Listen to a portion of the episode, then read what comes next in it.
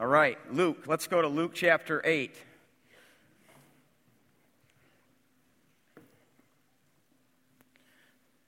And I'm going to just start at verse 22 because that's when this story uh, begins. Um, if you have a Bible like mine, it's found in 840. Let's uh, stand for the reading of God's Word. One of my favorite stories here in, in Luke's Gospel. One day, Jesus said to his disciples, Let us go to the other side of the lake. So they got into a boat and they set out. I'm just going to skip verses 23 to 25 and then go down to 26. I know that just raised your curiosity, which I like. They sailed to the region of the Gerasenes, which is literally how this reads opposite Galilee. When Jesus stepped ashore, he was met by a demon possessed man from the town. For a long time, this man had not worn clothes or lived in a house, but he lived in the tombs, a cemetery. When he saw Jesus, he cried out and fell at his feet, shouting at the top of his voice, What do you want with me, Jesus, Son of the Most High God? I beg you, don't torture me. For Jesus had com- commanded the unclean spirit to come out of the man. Many times, this unclean spirit seized him. And though he was chained hand and foot, kept under guard, he had broken his chains. And he had been driven by the demons into the solitary places. Jesus asked him, What is your name? Legion, he replied, because we are many. And they begged Jesus repeatedly not to order them to go into the abyss a large herd of pigs was feeding there on the hillside. The demons begged Jesus to let them go into the pigs, and he gave them permission. When the demons came out of the man, they went into the pigs, and the herd rushed down the steep bank and into the lake and, and were drowned. Those tending the pigs saw what had happened. They ran off, reported this to the town and countryside. And the people went out to see what had happened, and when they came to Jesus,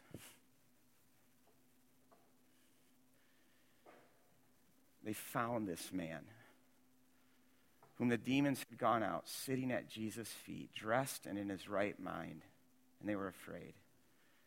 And those who had seen it told the people how the demon possessed man had been cured. And then all the people of the region of the Gerasenes asked Jesus to leave them because they were overcome with fear. So Jesus got in the boat and left. This is God's word. You can be seated. I had all these PowerPoints this morning that I was going to show you, and uh, we had technical difficulties, so I'm going to have to try to explain what I was going to show you. Um, this whole thing starts in, in verse 22, where Jesus says to his disciples, Let us go to the other side of the lake. Literally, it just reads, Let us go to the other side.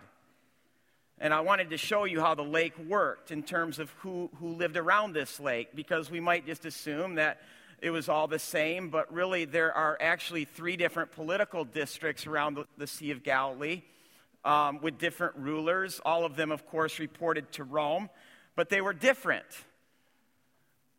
They were especially different culturally. And if you remember a few weeks ago, I showed you where Jesus did a large majority of his ministry. It was on that northern part of the Sea of Galilee uh, in a really three by six mile radius uh, where Jews lived, not just Jews, but Jews who had an intense devotion to God, to Torah, to knowing it, to living it, to teaching it, to praying it, and if they had the privilege to die it. It was, it, it, it was those kind of people that lived in what we called this triangle, um, just because Chorazin, Bethsaida, uh, Capernaum kind of formed this triangle on the northern side of the lake. On the other side of the lake, you have a region called Decapolis. Deca means 10, polis means city. These 10 cities, which dominated this region, were planted. I mean, that's the only word I can use. They were planted by Alexander the Great. When he came to this part of the world, he didn't just conquer it, but he he converted it. I mean, his whole objective was to Hellenize the world, to westernize it, to Greekize it. In fact, I think Paul is the world's greatest missionary prior to the Apostle Paul because he did exactly what he set out to do. He didn't just conquer the world, but he uh, converted it to Hellenism. He made the world Greek. And the way that he did it after he would conquer a region is he would plant cities and he would leave a cohort of soldiers behind with a huge wad of cash, and he would say, All right, I want you to build a mini Athens here or a mini Sparta, and make sure there's a McDonald's and a Starbucks and a movie theater and an arena. Really. I mean, they didn't have that stuff back then, but a lot like it. And see, Alexander the Great, when he, he just saw the Western culture as supreme, and he saw the city as his means to propagate Western culture, to propagate this Western worldview. And he did it through temples, through theaters, arenas, spas, all these institutions of the Greek way of life. In fact, just take the gymnasium. If you know anything about the Greek gymnasium, this is where the Greeks trained their body and their mind. It's where people were indoctrinated into a Greek way of thinking. It was essentially humanism. Humanism is this idea that man is the measure of all things. It's a worldview that says that my human mind is the source of all truth. And if my mind can't understand it, then it can't be true. It's the idea that the human body is the standard of all beauty. So it elevates the human body.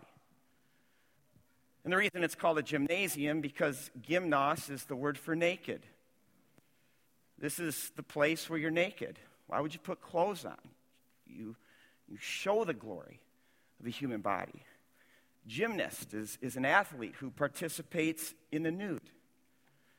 Now, if you know anything about the Middle East, it's modest. It's always been modest. It was modest well before Islam took a hold of it. Then all of a sudden, imagine all these Greco Roman cities popping up all over the place with their theaters and their arenas and their gymnasiums, things that this part of the world had never seen or witnessed before. And then you decide one night, hey, family, let's go to the arena. Let's watch and see what takes place there. You see all these athletes coming out and, and competing in the nude. I'm telling you, this was a shock. It was a shock to their system. And this is just one of thousands of differences that existed between these cultures, and these cultures are right there in the Lake of Galilee. I mean, to the simple eye, these, these regions couldn't be more different. I mean, it's the difference between uh, the Jewish part, which things made of mud and, and, and stone brick, to the other side, where it's Greco Roman, things of white marble and theaters and beautiful colonnaded streets and running water, villas. And you have this town, Susita, which is one of the primary cities of the Decapolis, which is just perched on this high hill on the Sea of Galilee. In fact, it would have been a, a, city that would have been in everybody's view when Jesus is teaching his Sermon on the Mount. And I can just I can see Jesus almost pointing at that city and then pointing at his disciples and saying, You, you are the city on a hill. You, that's the glory of man. You are the glory of God. So, to any faithful Jew, that land was forbidden. In fact, a religious Jew of that time wasn't even allowed to utter the word Decapolis. So they simply said the other side, or a faraway country, like Jesus says in the parable of the prodigal, or as it says in our text, Gerashin. Gerashin is the Hebrew word for expelled.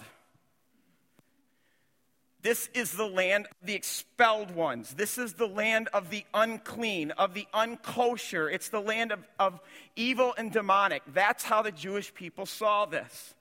And certainly, no Jewish kid from the triangle would ever think about going to the other side. Hey, guys, let's get in the boat. Let's go to the other side. I could just hear these disciples. I don't know how much they would say in front of Jesus, but I can see them whispering uh, behind Jesus' back, like, what's this guy thinking? Is he crazy? And they get in a boat, and what happens? Everything they think is, is, is, is being confirmed. A storm comes, boat swamped, they're fighting a losing battle, afraid for their lives. I thought about this this week. Did Jesus knowingly lead them into that storm? What's Jesus doing with these guys? He's discipling them, He's preparing them. How are they going to know who He is? Is it just by hearing a sermon or sitting in some systematic uh, theology class? Jesus is blank.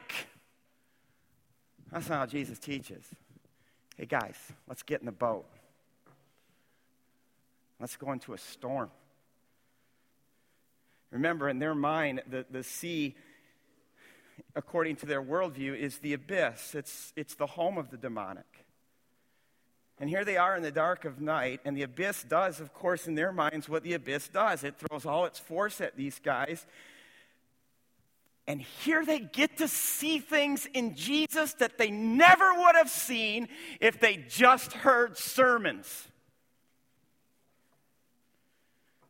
They see this sleeping giant awake, rise up look at that storm and say, Shalom. In a moment, a moment, that raging storm is calm. Calm. You know what our Bibles tell us? Not only did the disciples say, Who is this? But this will happen another time. And the next time it happens, it will say, And the disciples fell down and worshiped Jesus. And they said, Truly, this is the Son of God. It's the first time the Gospels acknowledge that these disciples worshiped Jesus as Lord. Jesus is discipling these guys. He's leading these guys into storms to show them who he is, just like he's going to lead them to the Decapolis to show them who he is. And right now, for you, he might be leading you into a storm. Yep, I said that. He leads us into storms. And some of you right now are in small storms. Some of you right now, if the truth be known, are, are, are in a storm that's raging so fierce, it's you're afraid. Do you know that we're never going to really get to know him apart from the storm? This, uh, this Monday afternoon, I'm going to be flying out to Colorado to uh, visit one of my former students. And it's just interesting to hear these coaches up here talking about uh, students and players. And, um, you know, you, you, when you invest this way, you, you watch your students grow up and you watch them get married and you watch them have kids. And then you really start to get old. And like with this one, uh, she has cancer and she's not going to make it. She literally has days to live. 35 years old. Two kids, married, husband, a pastor. But guess what? She is radiating Christ, and people's lives are being changed because of her faith. It's the storm, it's the storm, it's the storm. That causes us to say, Who is this? Who is this? All right, off that rabbit trail. Um, look at verses 26 and 27. So they sailed to the region of the Gerasenes, the land of the expelled ones. Our NIV says, which is across the lake from Galilee. It literally reads, which is, it's, it's opposite. It's not just geographically opposite, but it's, it, it's opposite in every way. They reach the shore, and what? this freak of a man, for lack of a better way of saying it, comes running at them from the tombs, and these disciples are scared. Everything they thought about the Decapolis is confirmed. It's unkosher. It's unclean. First, you have a cemetery, the epitome to, to, the Jew, to the Jew of what's unclean. Then from this cemetery comes a demonized man, someone who's just full of unclean. And he's coming from a land of the unclean. Now, here's where I have to say something about the demonic. Because you and I today, I think we all understand physical storms. We, we, we understand that. We're, we're, we're, our minds are comfortable with, with, trying to explain a, a, physical storm. But this kind of storm, I don't know how many of us have a category for it. Part of it's because we've, we've been raised in a pretty sophisticated society that's been taught not to believe in demons. Our, our scientific therapeutic worldview that we've been taught tells us it's, it's kind of an ancient and irrational thing to believe in the demonic. Even a lot of Christians today think that this is just the Bible's way of explaining things like epilepsy or mental illness. But here's what I find interesting. If you deny demons today because of this scientific therapeutic worldview, you are also embracing one of the most simplistic and let me add, dehumanizing ways of looking at people and people and their problems. Because what I'm seeing more and more is that what our world tells us is that all problems now are physiological, and if you have a problem, it's resolved either through meds or pill taking. So if you have a problem with that, you take that pill. And if you have a problem with this, you take this pill. You talk about simplistic.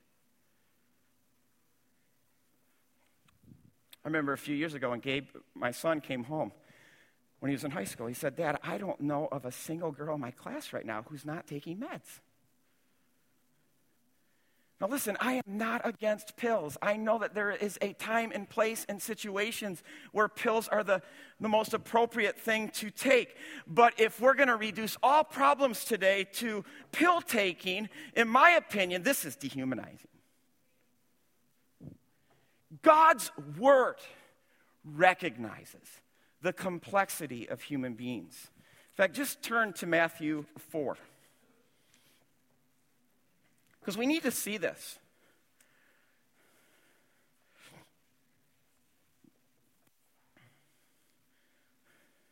Matthew 4 24, found on page 785, it says, News about Jesus spread all over Syria. People brought to him all with ver- who were ill, who were sick with various de- diseases, those suffering severe pain, people with physical problems, they brought him to Jesus. They brought the demon possessed. They brought those having seizures. In fact, that word there is the word for lunacy. And they brought those who were paralyzed. In other words, some of these people had physical problems, some of these people had spiritual problems, some of these people had, had rational problems. And, and the Bible wants us to see that we are all of these things as a human being and that there is a complexity to our issues, for lack of a better word. So when I hear a Christian who says that whenever there's a problem, it must be a demon, I feel like they're just as simplistic and dehumanizing as the shrink who's prescribing pills to everybody. And we can't truly care for people if we don't recognize the complexity of people and their problems, and that sometimes our issues are physiological, sometimes they're more on spiritual, sometimes um, it's just a complexity of nurture and nature. And the better we can understand this and seek to understand it, the better we will care for people. Now, in saying all that, the Bible is very clear that there is a Satan. And there's a whole spiritual world that hates Jesus. In fact, if you don't think Satan had anything to do with that physical storm that the disciples just encountered, I think you're a bit naive. But see, what Satan and this dark world of spiritual forces understands is it understands that it can't touch Jesus. Of course, it can't touch him. So it goes after those who are made in God's image because Satan and his forces abhor and utterly detest the image that we as human beings bear. And he is going to do everything to destroy it. That's why we have coaches up here describing what they're describing. What's the primary characteristic of demon possession or demonization? Well, look at verse 29.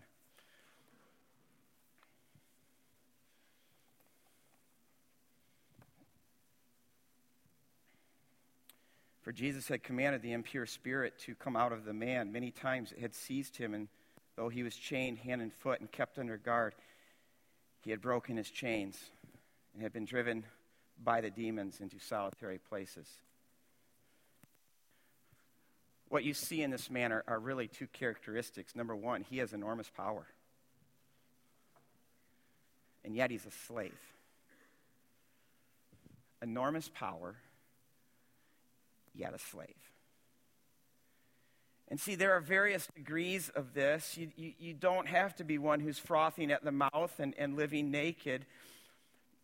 The, the biblical idea is that if you and I make anything our Lord, it will eventually master us. So that if I lust after power, I'm going to be controlled by power. And if I lust after money, I'm going to be controlled by money. And if I lust after my girlfriend, my, that doesn't apply to me, obviously. If you lust after your girlfriend, you will be controlled by your girlfriend. Let's just be clear on that.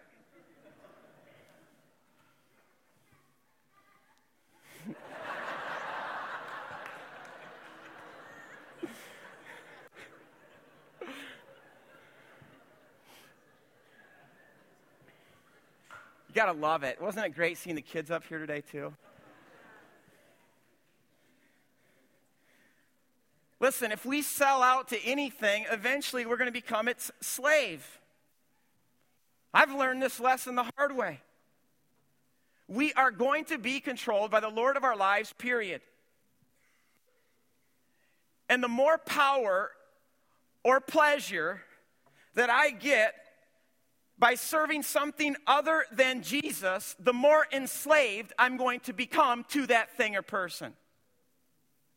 That's why the New Testament writers, over and over again, they're quick to warn us about allowing the enemy to get a foothold in our lives, whether it be through pride or selfishness or bitterness or anger, unforgiving spirit, slander, deceit, unexposed sin, because these footholds can so quickly turn into strongholds.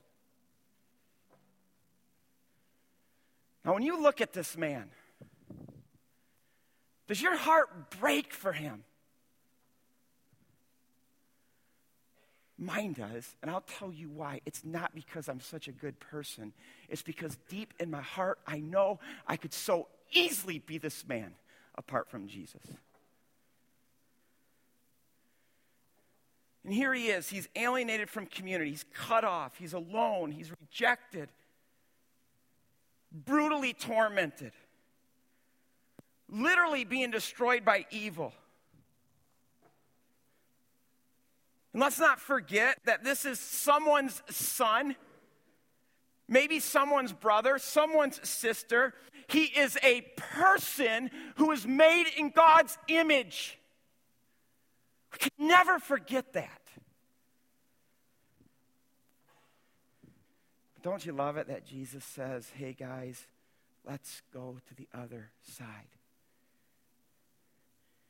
I mean, this is the whole message of the Bible. It's it's Jesus leaving the side of his Father, all the comforts of that and coming to earth, he comes to the other side. He comes to a people who are expelled, who are expelled from Eden, who are expelled from the presence of God. He comes to confront the storm, to invade Satan's territory, to take on the powers of hell, to set the captives free. He does. You know what I love about this story? Jesus makes this whole trip for this one man. Just like he comes for you. And look who he takes. He takes his disciples. Because this is what we're signing up for when we follow Jesus. Our life is now going to be about going to the other side. Because God so loves the world, He loves the other side. Now, here's something that I, I want you to see in the text. It, I checked it with every other gospel account, and here's what I can conclude the disciples never get out of the boat. they don't. You can go check. There's not even a hint of these guys getting out of the boat. In other words, they aren't ready yet. But don't beat these guys up because this is what discipleship is. Discipleship means that we are in process. But whether we're ready or not to get out of the boat and go to the other side, we do need to know that there is a Decapolis out there, that there are people right now who are sick and desperate for Jesus Christ. And the question I want to ask myself, and the question I want to ask our church, even when we have these two teachers up here this morning, is do we have that kind of passion, that kind of chutzpah to, to, to get out of the boat, to get to the other side, to touch people who desperately need Jesus? Because I believe this is one of the biggest questions that's facing the church today. Not do we have all these feel good times with God, but will we as a church follow Jesus to the other side and we'll get out of the boat?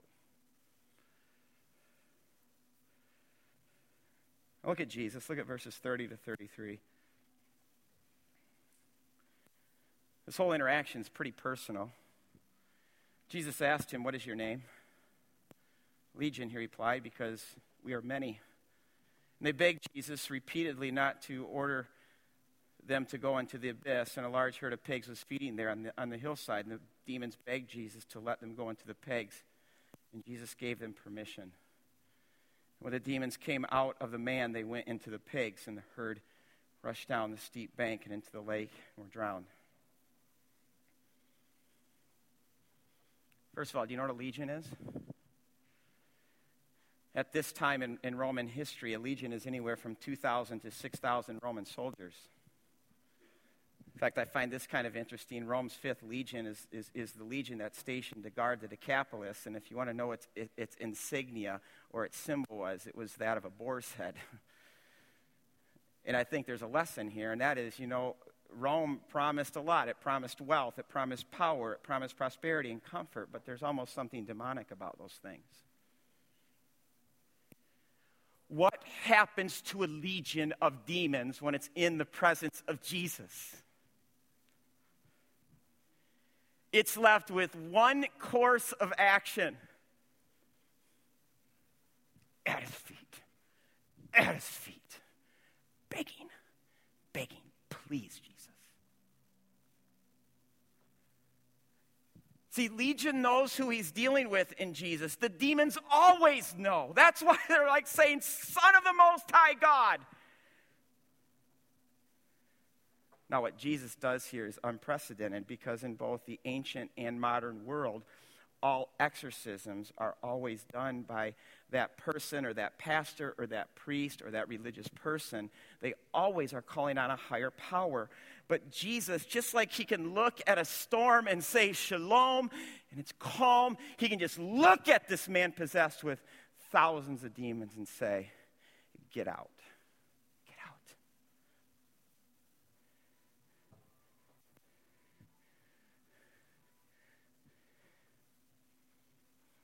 Now, like I taught you with the parables, we, the, the, the same thing holds true with the miracles of Jesus.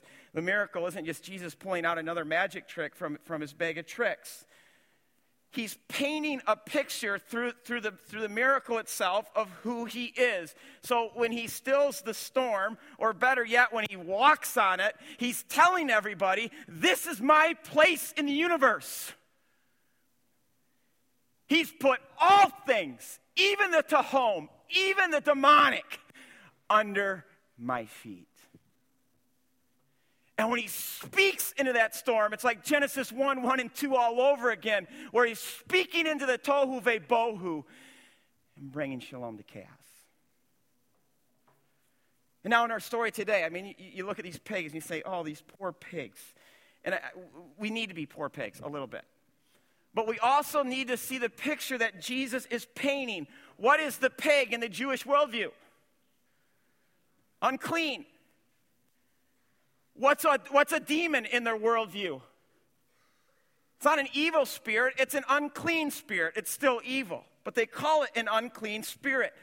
So, by taking these unclean uh, spirits and putting them into the unclean animal and then throwing them where? That's the Creator putting everything in its proper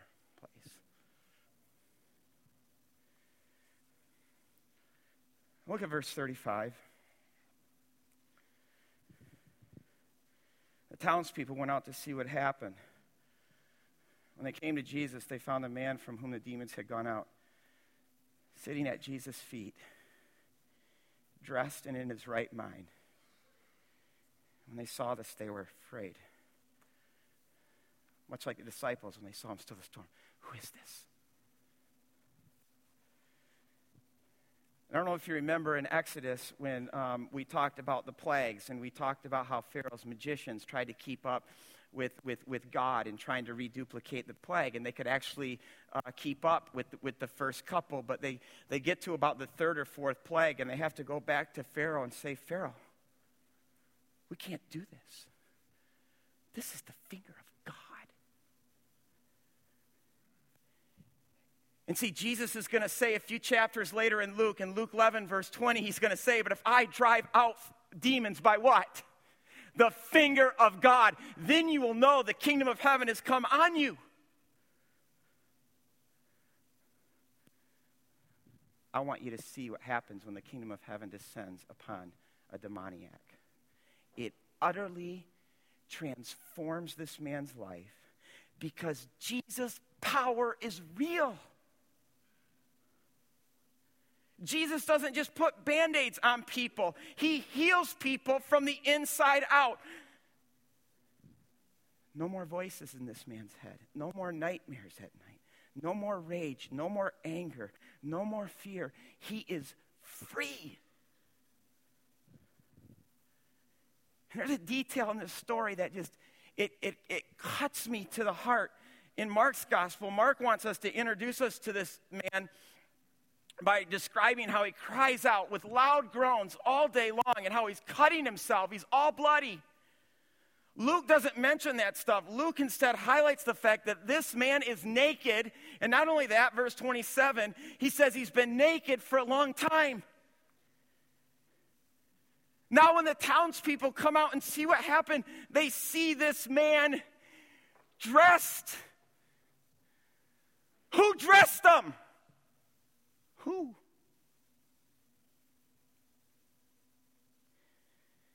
The same one who dressed me in my filth in his robes of righteousness. And if you are in Christ, the same one who has dressed you in his robes of righteousness.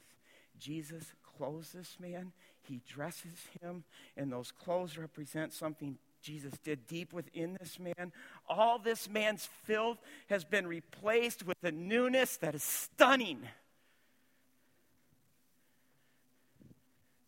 And I'll tell you what this story teaches us today. It doesn't matter how bad your past is, it doesn't matter how bad your present is, it doesn't even matter how demonized you might be today. If you and I are touched by the finger of God, we are made clean and normal in our right mind, utterly transformed from the inside out. Listen, if Jesus can change this man, if he can change me, he can change anyone. Now, maybe you're a little bit skeptical today, and you're just like, really? Is this what Jesus does? He like just goes around picking and choosing who he's. you goes poof here. Let's okay, and he touches. Boom! It's all all changed and transformed. I mean, is this what what the deal is? And if you're a bit skeptical, you should be skeptical because it is more than this. Because as we keep reading Luke's gospel, we're going to get to the end of Luke's gospel and we're going to see Jesus, in effect, exchanging places with this man because we're going to see Jesus who's going to be the one who's stripped naked. And we're going to see Jesus is the one who's crying out and, and all bloodied. And we're going to see how Jesus is the one who is cut off and utterly forsaken. And we're going to see how Jesus is the one who's driven into the tombs. Because this is how God destroys evil. He absorbs it into himself. He exchanges our sin for his righteousness. He exchanges our nakedness for his robes of righteousness. He exchanged our stains and uncleanness for his perfection. This is the gospel of the kingdom of heaven. Do you need that today? Do you need his touch? Some of you have spent your whole life around Jesus, but has he touched you? Do you believe today that Jesus can, can, can transform you from the inside out? And if you're asking how, from our end, it's as simple as this. We need to see him for who he is, and he is the king. He is the king of the universe. He is the Lord of lords. And how do you respond to a king? How do you respond to a Lord? Well, at the beginning of the story, the man shows us, and at the end of the story, this man shows us. Both times, this man is at Jesus' feet. Because to be at someone's feet in that day meant two things. You only bowed to a king and you bowed to say to that king, You are Lord. You are my Lord. I am no longer going to be in control of my life. I'm surrendering it all to you. And in the Hebrew context, to be at someone's feet was the expression of discipleship. It was to say to someone, You are my shepherd, and I desperately want to follow you. I want to lay my life down and go where you go and walk where you walk and learn to walk like you. We've set the table today.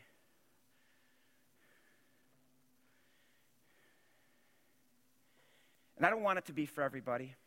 I want it to be f- for those of us this morning who want them. We want them. I want it to be for us who see Him and in seeing him, want to bow at his feet. God, thank you for showing us your face, showing us your heart in Jesus. And God, as we look at all the chaos around and all, even the chaos within, there is a Lord a creator who is good, who wants to recreate everything that's gone broken. God, I pray this morning that there would be repentance in this room. I pray that you would open the eyes of our heart to see you. And for those of you of, of us, God, that just just have this want today for more of you and want to repent of, of ourselves and and want to bow our lives at your feet, God. I pray, God, that you would continue to change, that you would calm the storm, you would still us, and that your shalom would break into our chaos for the glory of Jesus Christ.